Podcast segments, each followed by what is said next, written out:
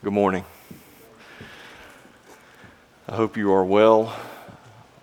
It is, uh, it is a joy to be here week in and week out, and I know you hear our, your pastors remind you that often, but it's because it is. You are an encouragement to us, and uh, I hope this morning, through God's word, to be an encouragement to you as well. But I will warn you, there may be some discouragement that comes to you through God's word before the encouragement comes.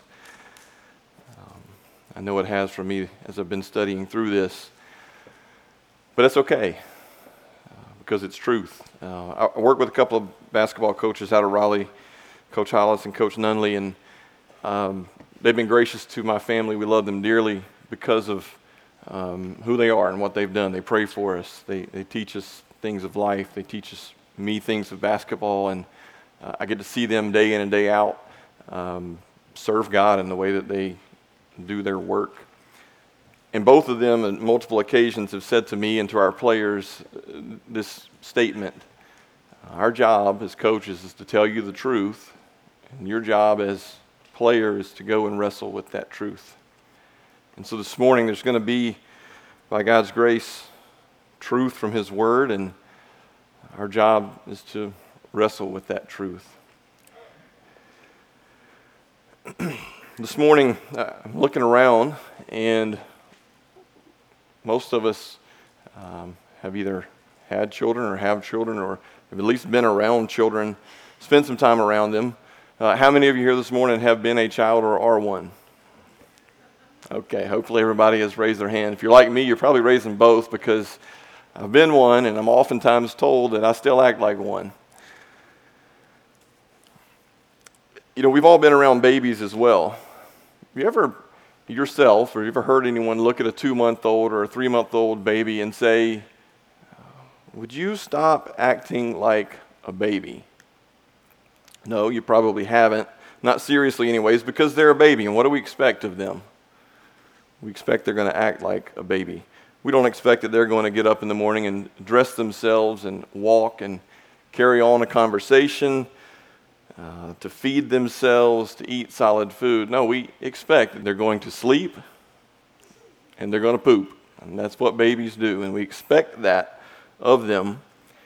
Sure, they're beginning to learn, they're beginning to grow, uh, but these things are going to take time for them. And we know that they can only handle the nourishment of milk. They're not ready for solid food yet. But what about a 13 year old, uh, 14, 15, 16, 17, 18 year old? What about them? Well, if you have one, or six in my case, you know this they like solid food and they like a lot of it. Um, what about the way they act? Have you ever heard anyone say to someone in that age group, or probably said it yourself, Would you stop acting like a baby? Have you ever heard them say, Would you grow up and act your age? Yeah, of course you have. Um, how many of you have had that said to you a time or two? Why? Well, because when you are a young adult, and that's what a 13, 15, 18 year old is, they're a young adult. They're not a child, they're not a teenager, they are a young adult. When you see them and they're not resembling one, they're not acting like one, whether they're young or whether they're old, we rightly say to them this You know better than that. Grow up. Put away the childish things. Act your age. This is a healthy expectation of them, right? Well, this morning, the author of Hebrews, under the inspiration of the Holy Spirit, is going to help us see this same concept from the perspective of spiritual maturity. Um, he's going to help us see that there are those who are spiritually dull and there are those who are spiritually mature. I want to begin this morning by reading the text. If you have your Bibles, would you turn to Hebrews chapter 5? We're going to be beginning in Hebrews 5:11 and we're going to conclude Hebrews 6, verse 3. Verse 11 of chapter 5. Hear the word of the Lord. About this we have much to say, and it is hard to explain since you have become dull of hearing. For though by this time you ought to be teachers, you need someone to teach you again the basic principles of the oracles of God. You need milk not solid food, for everyone who lives on milk is unskilled in the word of righteousness, since he is a child. But solid food is for the mature, for those who have their powers of discernment trained by constant practice to distinguish good from evil. Therefore, let us leave the elementary doctrines of Christ and go on to maturity, not laying again a foundation of repentance from dead works and of faith toward God, and of instruction about washings, the laying of hands, laying on of hands, the resurrection of the dead, and eternal judgment. And this we will do if God permits. Uh, my aim this morning is to, as faithfully as I can, exposit the Word of God and give some general application in that, and then uh, exhort you, encourage you to take that home and, and to wrestle with it. Ask God to show you specific ways that, that this text applies to you, um, to show you specific ways that you have been um, unfaithful with the milk and uh, the way that you have exercised spiritual immaturity, um, and to point you uh, to the one who can bring you to maturity. Uh, would you pray with me? Father, this morning, would you remove our dullness as we seek to understand your word? Would you nourish us in Christ? Father, by your Spirit, would you give us a desire to know you more and to love you more? We pray these things in Christ's name. Amen. Just to remind you, just a brief context of Hebrews, um, the author is unknown to us. Uh, speculation about who it is, but largely unknown to us. And um, the audience is the Hebrews. It is written to the Hebrews. The intended readers, the audience, were uh, Jewish Christians, those who had been converted from Judaism to Christianity. And, and while we know that this community of Jewish believers was largely those who were converted to Christ, we know there were probably also a number of unbelievers in their midst. Um, those who were attracted to the message of Christ uh, but still clinging on to the things of Judaism. Uh, the theme of the book of Hebrews, uh, and you've, you've been hearing this over and over again, is um, the theme of it is that Christianity is superior to Judaism. Or another way to say that is that Jesus Christ is superior to Judaism, or the new covenant in Jesus' blood is far superior to the old covenant of rituals and sacrifices. I believe we could sum up the main theme of Hebrews in three words Christ is greater. Hence, all of the warnings that you have heard week after week after week against leaving him. Well, who is Christ greater than? Um, you can, if you want to flip back in Hebrews, kind of follow through with me, you can. Hebrews chapter 1, 1 through 4. Uh, we read that long ago, at many times and in many ways, God spoke to our fathers by the prophets. But in these last days, He has spoken to us by his Son, whom he appointed the heir of all things, through whom also he created the world. He is the radiance and the glory of God and the exact imprint of his nature, and he upholds the universe by the word of his power. After making purification for sins, he sat down at the right hand of the majesty on high, having become much having become as much superior to angels as the name he has inherited is much more excellent than theirs.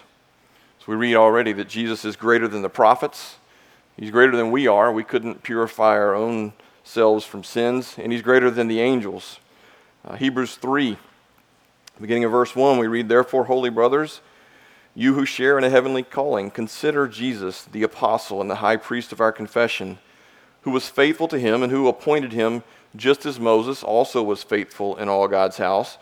For Jesus had been counted worthy of more glory than Moses, as much more glory as the builder of a house has more honor than the house itself.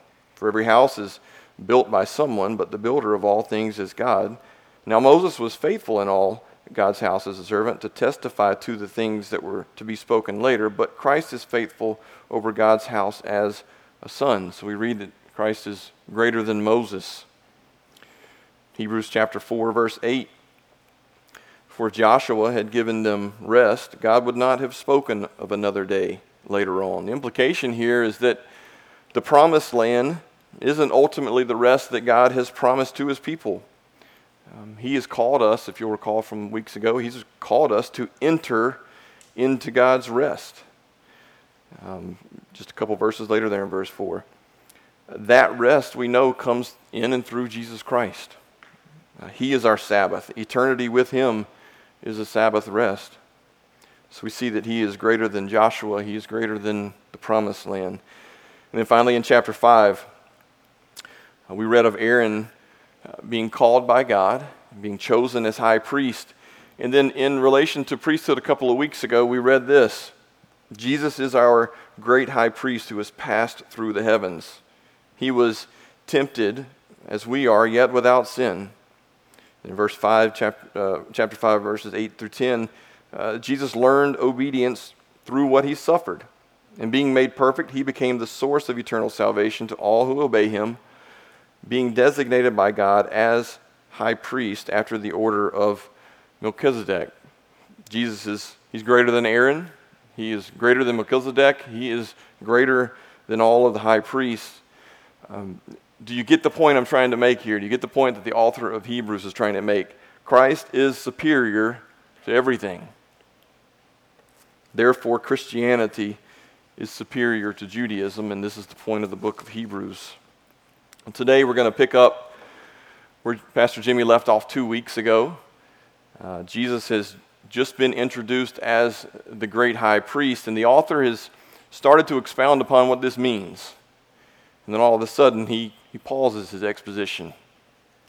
He takes a timeout or, or an intermission to explain something different. And that's where we're going to spend our time today. And this Pastor Jimmy's going to spend some time in that next week as well in this intermission uh, of the text. Well, why the interruption? Well, under the inspiration of the Holy Spirit, it's like the writer of Hebrews had this kind of aha moment or this, this light bulb moment in the midst of explaining and, and beginning down a road of this heavy doctrine, this weighty doctrine of, of the, the priesthood of Christ it's like he realizes that this doctrine, as he's just said, is beyond, this is something that's beyond the basic principles and oracles of God. So he pauses, pauses to challenge his readers, to warn them because they are not ready to hear these things. And I want you to keep in mind that uh, the warning we're going to read that we've read this morning, it's not the first warning we've heard in the book of Hebrews. It's not the first exhortation. I'll just read these for you, just to remind you of some of the exhortations we've heard. Chapter 2, verse 1 Pay much closer attention to what we've heard, lest we drift away from it. Verse 3 How shall we escape if we neglect such a great salvation? Chapter 3, verse 1 Consider Jesus, the apostle and high priest of our confession. Verse 6 And we are his house, if indeed we hold fast our confidence and our boasting in hope. Verse 8 Do not harden your hearts Verse 12 Take care, brothers, lest there be in any of you an evil, unbelieving heart, leading you to fall away from the living God. Verse 13 Exhort one another every day, that none of you may be hardened by the deceitfulness of sin. Verse 15 We've come to share in Christ if indeed we hold our original confidence firm to the end. And then again in verse 15, do not harden your hearts. Chapter 4, uh, let us fear, lest any of you should seem to have failed to, to reach it, reach entering into his rest. Verse 11 Let us therefore strive to enter that rest so that no one may fall by the same sort of disobedience. Verse 13 We are all naked and exposed to the eyes of him to whom we must give an account. Verse 14 Let us hold fast to our confession. Verse 16 Let us then with confidence draw near to the throne of grace. That's a lot of exhortation. That's a lot of warning. And all of these things are essentially a, a pre- prescription for the disease. They are to keep us from getting sick. And if we are sick, they are to cure us. But we haven't heard much about what the actual disease is. Okay, sure, we, we understand that the ultimate disease is sin and death. In Hebrews, has um, been very clear that Christ is the answer to that disease. Um, remember what's been said of him so far Christ, he made purification for sins. He's our great salvation. He was crowned with glory and honor. He suffered death. He tasted death for everyone. He brings many sons to glory. He's the founder of our salvation. He sanctifies. He destroyed the devil. He delivers out of slavery. He made propitiation for the sins of the people, and he became the source for eternal life for all who obey him. There's no denial that the writer of Hebrews uh, treated that. Our, our ultimate problem is sin and death, and Christ is the one who was crucified and raised again from the dead, and he is a cure for that disease. So, why would I say that the writer really hasn't said much about the disease yet? Well, he's, he's speaking of another disease here. There's another diagnosis, uh, and that's why he's paused his exposition to diagnose this disease for the Jewish Christians. And let's return to our text in, ch- in chapter 5 today, in verse 11, and look at the text again. We read about this, again, the priesthood of Christ. About this, we have much to say, and it's hard to explain since you have become dull of hearing. There's the explicit diagnosis of the disease it's dullness of hearing. That's what behind that's what's behind all of these exhortations we just read. Pay close attention, consider, hold fast, don't harden your heart, take care, exhort, strive, fear, draw near. These are all prescriptions to keep us from becoming dull of hearing. Well, maybe you're asking, what is, what is dullness of hearing? Well, the Greek word here for dull is the word nothros. It's translated as sluggish, mentally dull, slow, slow to learn. Uh, it, it's a gracious way of saying dumb.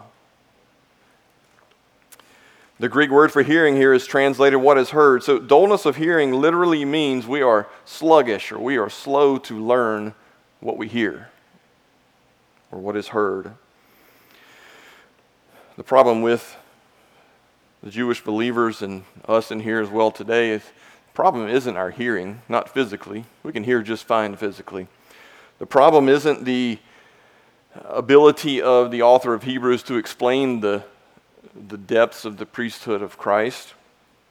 The problem was beyond their ears, it's beyond our ears. It, it goes down into our hearts and our minds. Um, our disease, their disease, was the dullness of heart, a dullness of mind. Their hearts were no longer eager to embrace the truths of the gospel. The word of Christ came in their ears and went down to their hearts and to their minds, and it hit a dull, and sluggish, and hard heart. For the believer, it hit a heart of laziness, a heart of apathy, for the unbeliever, it hit a heart of just hardness, impenetrable. Their hearts were indifferent to what they heard. Um, for the unbelievers in, the, in their midst, it, it, ties back a lot to what Pastor Jimmy had to say last week. Uh, he said that it's very possible for a person to sit week after week after week under the truth of God's word, under sound doctrine, under orthodoxy, and, and hear these things and come to understand them, and even come to a point of believing that they are true, and, and yet still not be a Christian. Point is that intellectual head knowledge here is, in and of itself, it doesn't gain a person their salvation. For the Jewish Christians, their spiritual condition is that they had become dull of hearing. And therefore, they were like children children in need of someone to teach them again the basics with milk because they couldn't handle solid food. There's other places in Scripture as well that kind of make this comparison that speak of spiritual immaturity and, and milk and solid food. And I want to bring those to light for a moment. Paul in 1 Corinthians 3, verses 1 through 3 says this But I, speaking of Paul, brothers, could not address you as spiritual people, but as people of the flesh, as infants in Christ. I fed you with milk, not solid food, for you were not ready for it. And even now you are not ready, for you are still of the flesh. For while there is jealousy and strife among you, are you not of the flesh and behaving only in a human way? Paul again in Ephesians chapter 4, verses 11 through 14 says, And he, speaking of Christ, gave the apostles, the prophets, the evangelists, the shepherds, and teachers to equip the saints for the work of ministry for building up the body of Christ until we all attain to the unity of the faith and of the knowledge of the Son of God to mature manhood, to the measure of stature of the fullness of Christ, so that we may no longer be children, tossed to and fro by the waves and carried about by every wind of doctrine, by human cunning, by craftiness in deceitful schemes.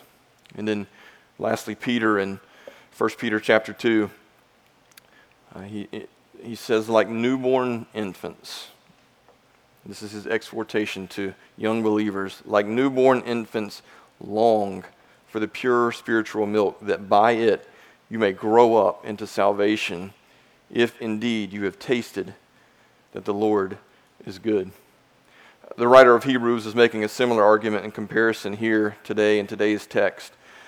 Did you notice there in verse 11 the phrase, you have become. It seems that at some point these Jews that they weren't dull of hearing at some point. At one point they had great interest in the gospel. They understood Jesus as the incarnation, God in the flesh, coming into the world and, and living a perfect life and dying a substitutionary death, uh, being resurrected from the grave, defeating sin and death and providing salvation for all who would believe in him by grace through faith. They must have grabbed hold of these things in faith, and yet their faith is wavering. They're in danger of running back to the former things of Judaism. For the unbelievers that were in their midst, uh, no doubt they were there sitting on the sidelines, probably part of the church, um, attending Yet they also remained dull, and not only dull in their hearing, but dead, dead in their sins and trespasses, um, because they were still clinging to Judaism, clinging to the rituals and the, the cleansings and the sacrifices and the traditions. How dull had they become? Look there at verse 12. For though by this time you ought to be teachers, you need someone to teach you again the basic principles of the oracles of God. The Hebrews had been there for a long enough period of time that they ought to be teachers, but they weren't. In fact, they, they couldn't. They couldn't because they had become so dull of hearing themselves that they had little or no appreciation for the very truths that they should have been teaching themselves. They couldn't handle the solid food of the deeper teachings of Christ. They were basically not even resting in the truth, in the milk uh, that they had been given of, of the basic truths of Christianity, the basic truths of salvation through Christ alone. They needed someone to teach them the basics again. Well, what were the basic principles of the oracles of God that speaking of here? What did they need to be taught again? Well, I want to jump ahead a little bit to chapter 6, verses 1 and 2, because they give us some insight. Um, in fact, I would encourage you if you go back and read uh, the Apostles' Creed, a lot of those same things are said in there. They give us some insight to what these basic principles of the oracles of God are. Verse 1 of Hebrews chapter 6 Therefore, let us leave, and we're going to come back to that leave in a, in a moment, but let us leave the elementary doctrines of Christ and go on to maturity, not laying again a foundation of repentance from dead works and of faith toward God and of instruction about washings, the laying on of hands, the resurrection of the dead, and eternal judgment. I want to stack two verses together for you, real quick, to kind of compare them because at first glance they may seem like they're saying two different things, like they're contradicting one another. On one hand, it seems like one verse is saying, uh, you need to be taught these things again, and then on the other hand, it seems like it's saying, you need to leave these things. So, so which is it? Do we need to relearn them or do we need to leave them? Well, in verse 12 of chapter 5, we read, You need someone to teach you again the basic principles of the oracles of God. Chapter 6, verse 1, Therefore, let us leave the elementary doctrine of Christ and go on to maturity, not laying again a foundation. So, which is it? Well, it appears that the author is presenting two different concepts rather than contradicting himself. In one instance, he's saying, You need to be taught the basics again. You need to be reminded of how uh, these basics, they're, they're pointing to Christ. They're fulfilled in Him, they're fulfilled in His work. And then on the other hand, He's, he's saying, okay, now that you see the difference, now that you have the foundation that Christ really is superior to all things, that He is superior to Judaism, now set your mind and your heart on those things. Seek after and explore the depths of Him and leave the basic things, the basic things where they are as the foundation. I'm going to get back to that foundation illustration as a moment and hopefully make it a little clearer as well. But I want to look at the basic principles that he set forth here. Six things, and they're kind of given in three pairs, but it's interesting to me that none of these six things are really explicitly Christian. None of them are distinctly pointing to Christ. They're all referring to basic, generic Old Testament Jewish truths and practices that were used as a foundation um, of teaching when the Jews were converted. The first one there you'll see in uh, chapter 6 is repentance from dead works. We know repentance is no doubt a critical part of salvation. But repentance by itself, it, it couldn't save them. It's not enough. It wasn't enough for them to say, I'm sorry. Um, I know I was wrong to try and do things in my own power. I'm sorry for thinking that I was righteous. The Jews needed to be taught again that this wasn't enough. They needed to understand that they had to repent from their self righteousness and turn to Christ. The second one that he puts forth is faith toward God. It is right and it is good to have faith toward God, to believe He exists, to believe in Him, but it's not enough. How do we know that? Well, the Jews believed in God. They believed in the true and living God, the God of Abraham, Isaac, and Jacob, the God of creation, the God of redemption. They believed in the true God, but that wasn't enough. Their need was to believe in the Son of God, who we just read a moment ago, is the radiance of the glory of God and the exact imprint of his nature. They needed to be taught again that in order to be saved, they had to repent of their sins and to put their faith in Christ. Look at the third principle there instruction about washings. The Jewish Christians, the Jewish believers there, they needed to understand and remember that all of the Old Testament washings, all of the purification rituals, all of the ceremonies, they weren't enough. They were but symbols that pointed to Christ. They needed Jesus to cleanse them. They needed to understand that it was His blood that cleansed them. They needed to know that He was the living water, the one who washes and purifies and satisfies. And this may have also served as a reminder to them that they were to be baptized after they repented, and that their baptism was to serve as an outward sign of repentance, that they had renounced the things of Judaism and were no longer clinging to that, but were clinging to Christ. The fourth principle, the laying on of hands. Now, if you go back and read Leviticus, you'll see this over and over and over again. Um, you see it in chapter 1, verse 4, chapter 3, verses 2, 8, and 13, chapter 4, verses 14, 15, 24, 29, 33, chapter 16, verse 21. All that to say, Again and again we read, and I'm just going to read Leviticus 1 4. It says, He shall lay his hand on the head of the burnt offering, and it shall be accepted for him to make atonement, atonement for him. Over and over again we see this picture in the Old Testament. The priest was to lay his hands on the sacrifice as a, a point of identification, uh, as a way of identifying with the sacrifice, and then that sacrifice was to be accepted as the atonement. The sacrifice was to, be, to make atonement for them. But the Jews need to be reminded it wasn't this way anymore. They didn't need to do this over and over and over again. Christ was now the way because he had once and for all made propitiation by his own blood, not by the blood of bulls and goats. He had been accepted as the atonement for his people. And by the way, you're going to hear a lot more about this coming soon in Hebrews chapter 9 and, and 10. The fifth principle that we read the resurrection of the dead. You know, this was taught clearly in the Old Testament as a basic truth. Job taught it, David taught it, Daniel taught it.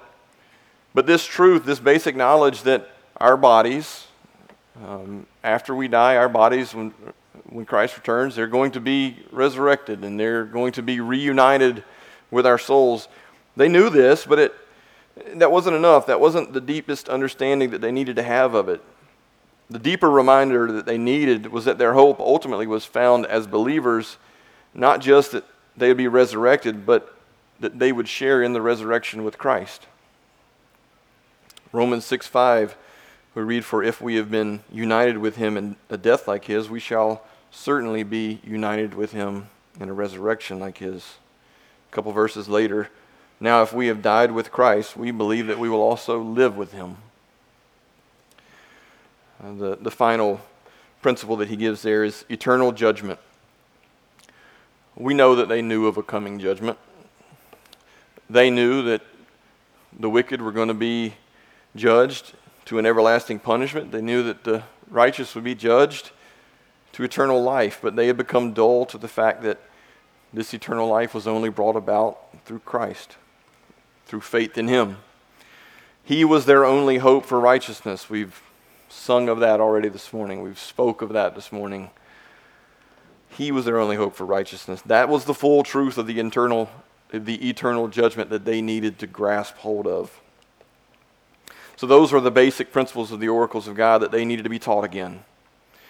Uh, those were the Jewish foundations that were built upon to help them see their need for Christ and how, just like the rest of Hebrews has shown us, that Christ is superior to all of these things and that these things have been fulfilled in him. But sadly, they had become dull to these facts. And sadly, uh, we have a tendency to become dull of these facts. Isn't that how it happens? We hear the truths of Scripture over and over and over again, and for some reason we stop embracing them. And when we do that, don't we become don't we begin to become dull to the truth? We fall into this state of sluggishness, laziness. We no longer find joy in the gospel. We no longer long for the truth. We have no desire to know the d- deeper things or to search them out. We forget more and more about who Christ is and we hold tighter and tighter to our sin. we start to look more like the tares than we do the wheat. And we hear the truth for so long that we should be the ones who are teaching it, yet we can't because we ourselves have little to no appreciation for it. That's a sober, sober warning for us as believers who are neglecting and becoming dull to the joy that's found in Christ. And back to our text here, the believers, they are the Hebrews, they've become dull to the point that they're only fit to feed on milk. They need milk, not solid food. They need milk because, as verse 13 says, if you'll look there in chapter 5, because they are unskilled or inexperienced, is translated, in the word, in the account, in the matter of righteousness. They're unskilled in the word of righteousness literally saying there that they need milk because they are like babies that are inexperienced in the righteousness that comes along with, with receiving Christ. But it's different for the mature. Look in verse 14. The mature get the solid food. It's for those who, the solid food is for those who have experienced, who are experienced in the righteousness of Christ. It's for those who have their powers of discernment trained. How? By constant practice to distinguish good from evil. The mature believer is one who can make decisions about good and evil and discern right and wrong, and it's because they've exercised.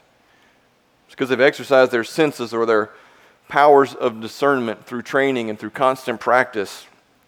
They're believers that are well learned and they are believers that are well practiced. In what? Well, they're, they're, well, they're where, they are well learned in eating. Think back to what Peter exhorted the Gentiles with when I read a minute ago. The mature ones are the ones who have, uh, as infant believers, they're the ones who longed for the spiritual milk.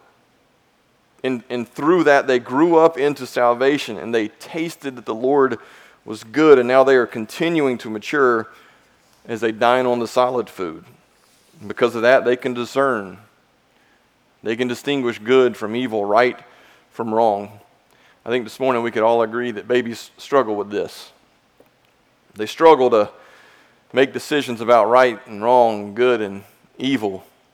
Uh, they don't even know what to put in their mouths and what not to, and then if they put it in their mouth, they can't decide if they want to keep it there or not.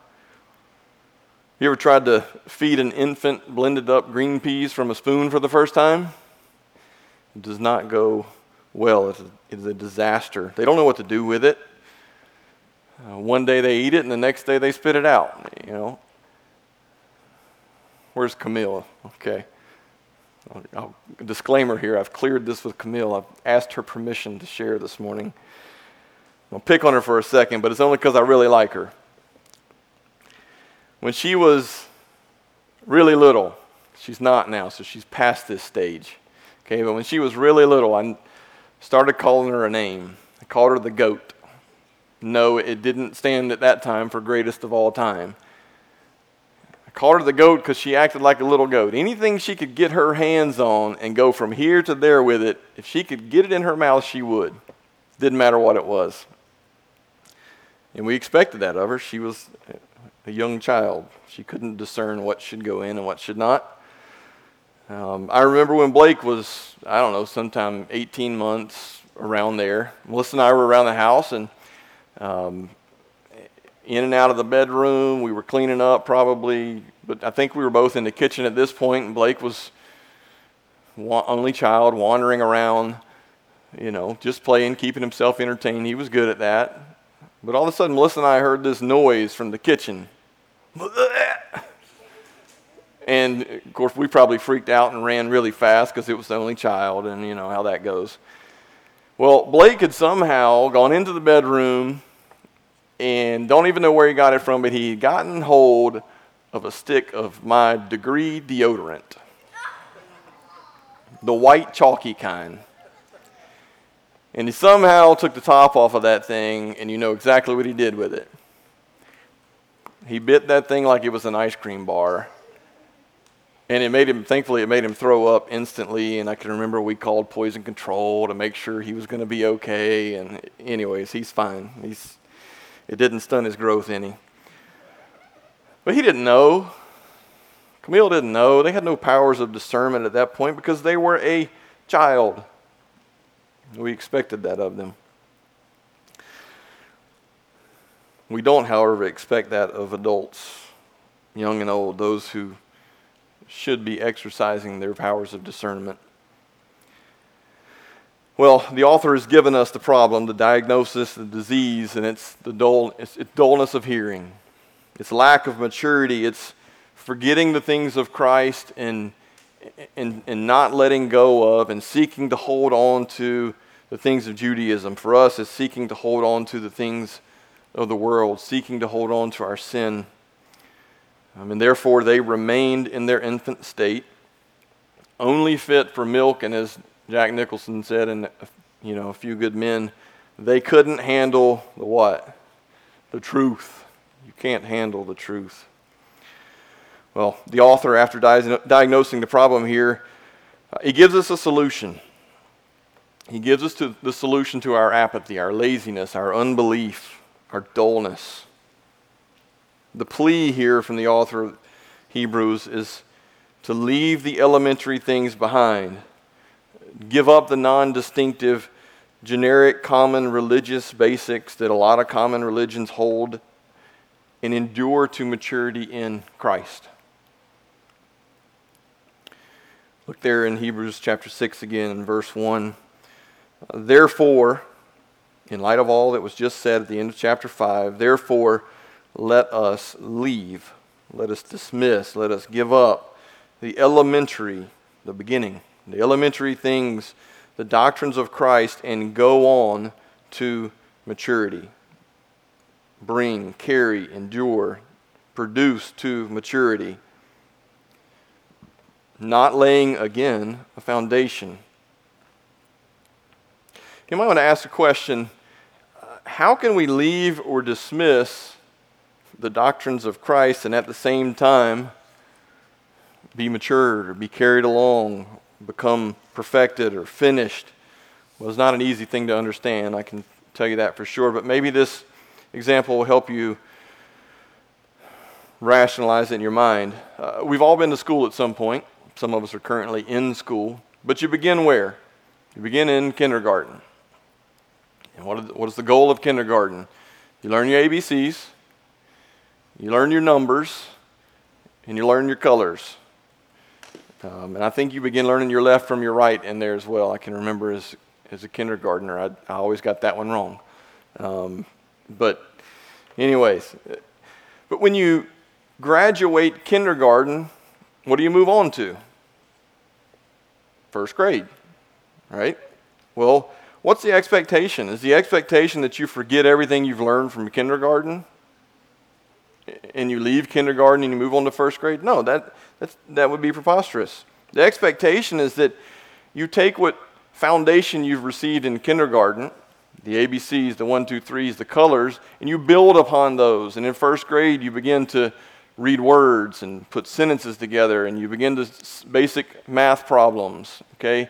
And that you take the colors that you've learned and you start to create all this refrigerator worthy pieces of art. And so on and so forth, all throughout all the grades of school and college. And it seems to be the intent of the author here. The intent is that we leave the basics where they are. We leave the basic truths of the gospel, but we don't forget about them, we don't remove them. They are our foundation. But he is saying that the foundation has been laid, it doesn't need to be laid again. Build on it. It needs to be built on. Move on. Build the entire house. Uh, we lay foundations for our homes, right? Well, we don't stop there but we don't remove the foundation either. It's always there, it's supporting everything else. But we keep moving on. We build the entire house.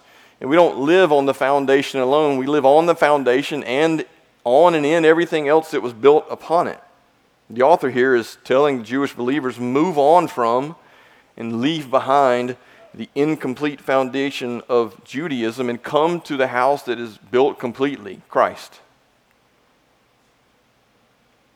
Him incarnate, Him crucified, Him perfect, Him resurrected and alive, Him at the right hand of the Father. So the solution to this disease of dull of hearing is to move on to maturity. How do we do that? By God's grace. I know that sounds like a cliche answer that's so simple it can't be true, but look back at chapter 6, verse 1, and we get a sense of this there. It says, Let us go on to. In the Greek, this is a passive statement. It literally means, Let us be brought to. Let us be carried along to. Let us be endured to. Let us be produced along to maturity. And if you have any doubt about the validity, validity of that, uh, all you have to do is read verse 3. And this, speaking of growing to going on to maturity, and this we will do what? If God permits.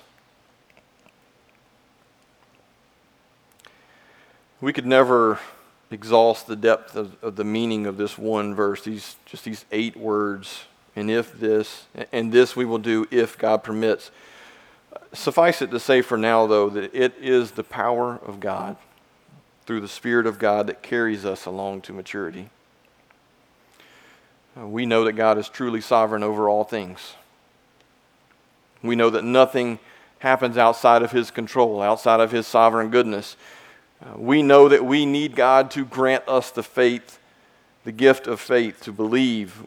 We need God to grant us mercy and grace to endure. We need His strength. We need God to hold us. We need God to keep us all along the way.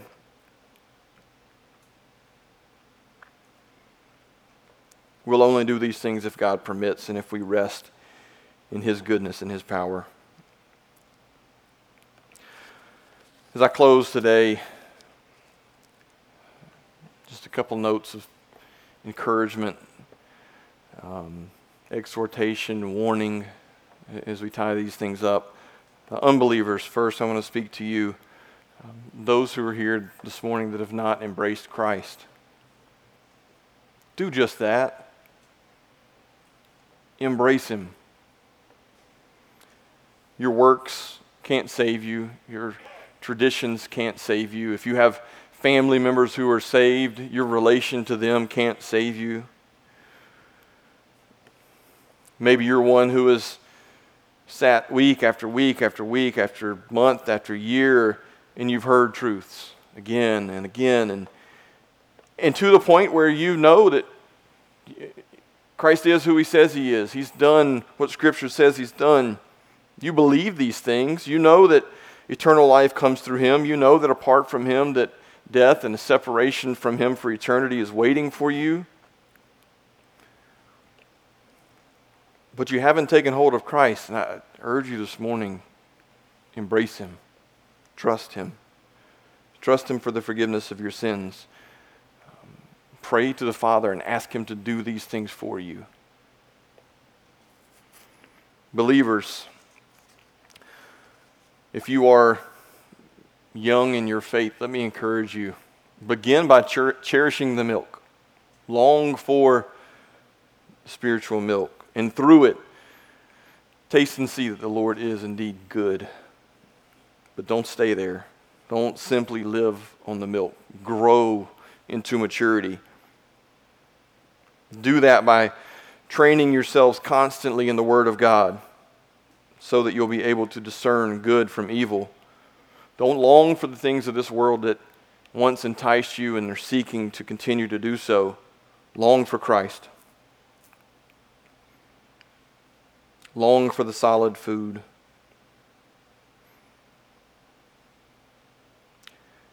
Embrace Christ and pray this morning, tomorrow, every day of your life. Pray and ask God to grant you grace to grow into maturity. Heed the warnings and exhortations of Scripture. And, and we'll speak more of this next week, but you've heard so many of them because they're important. These exhortations and warnings, they are huge. Why? Because they are God's way of keeping us from becoming dull of hearing and consequently falling away.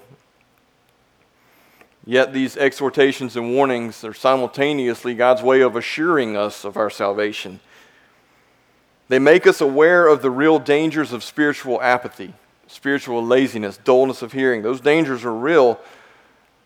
But then his warnings and exhortations, he sends us to the source of our assurance. Look to Christ, believe upon him, believe who he is and what he's done, and exercise this God given gift of faith that you've been given and pursue holiness and righteousness as God permits. Would you pray with me?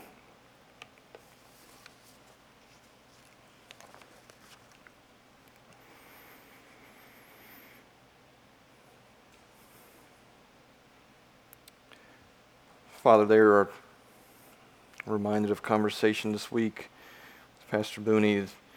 There are things in your word that encourage us and bring us joy and Father, we long to read them over and over and over again and receive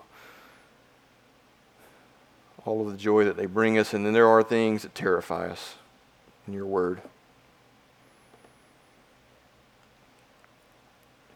Things that you use to hit us between the eyes like a two by four. And I, I know over the past few weeks you have done that in me. And Father, I hope and pray that for those listening this morning, you have done and will do that to them.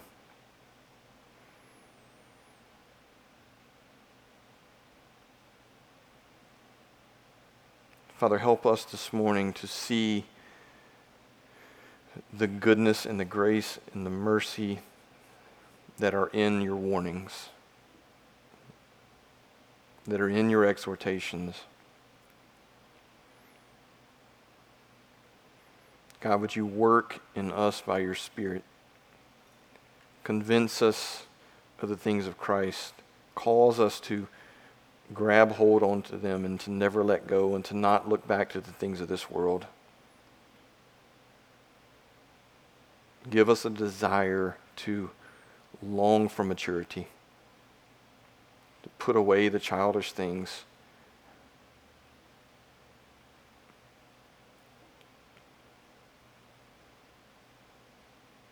And in that, assure us that you hold us and that you keep us by your word.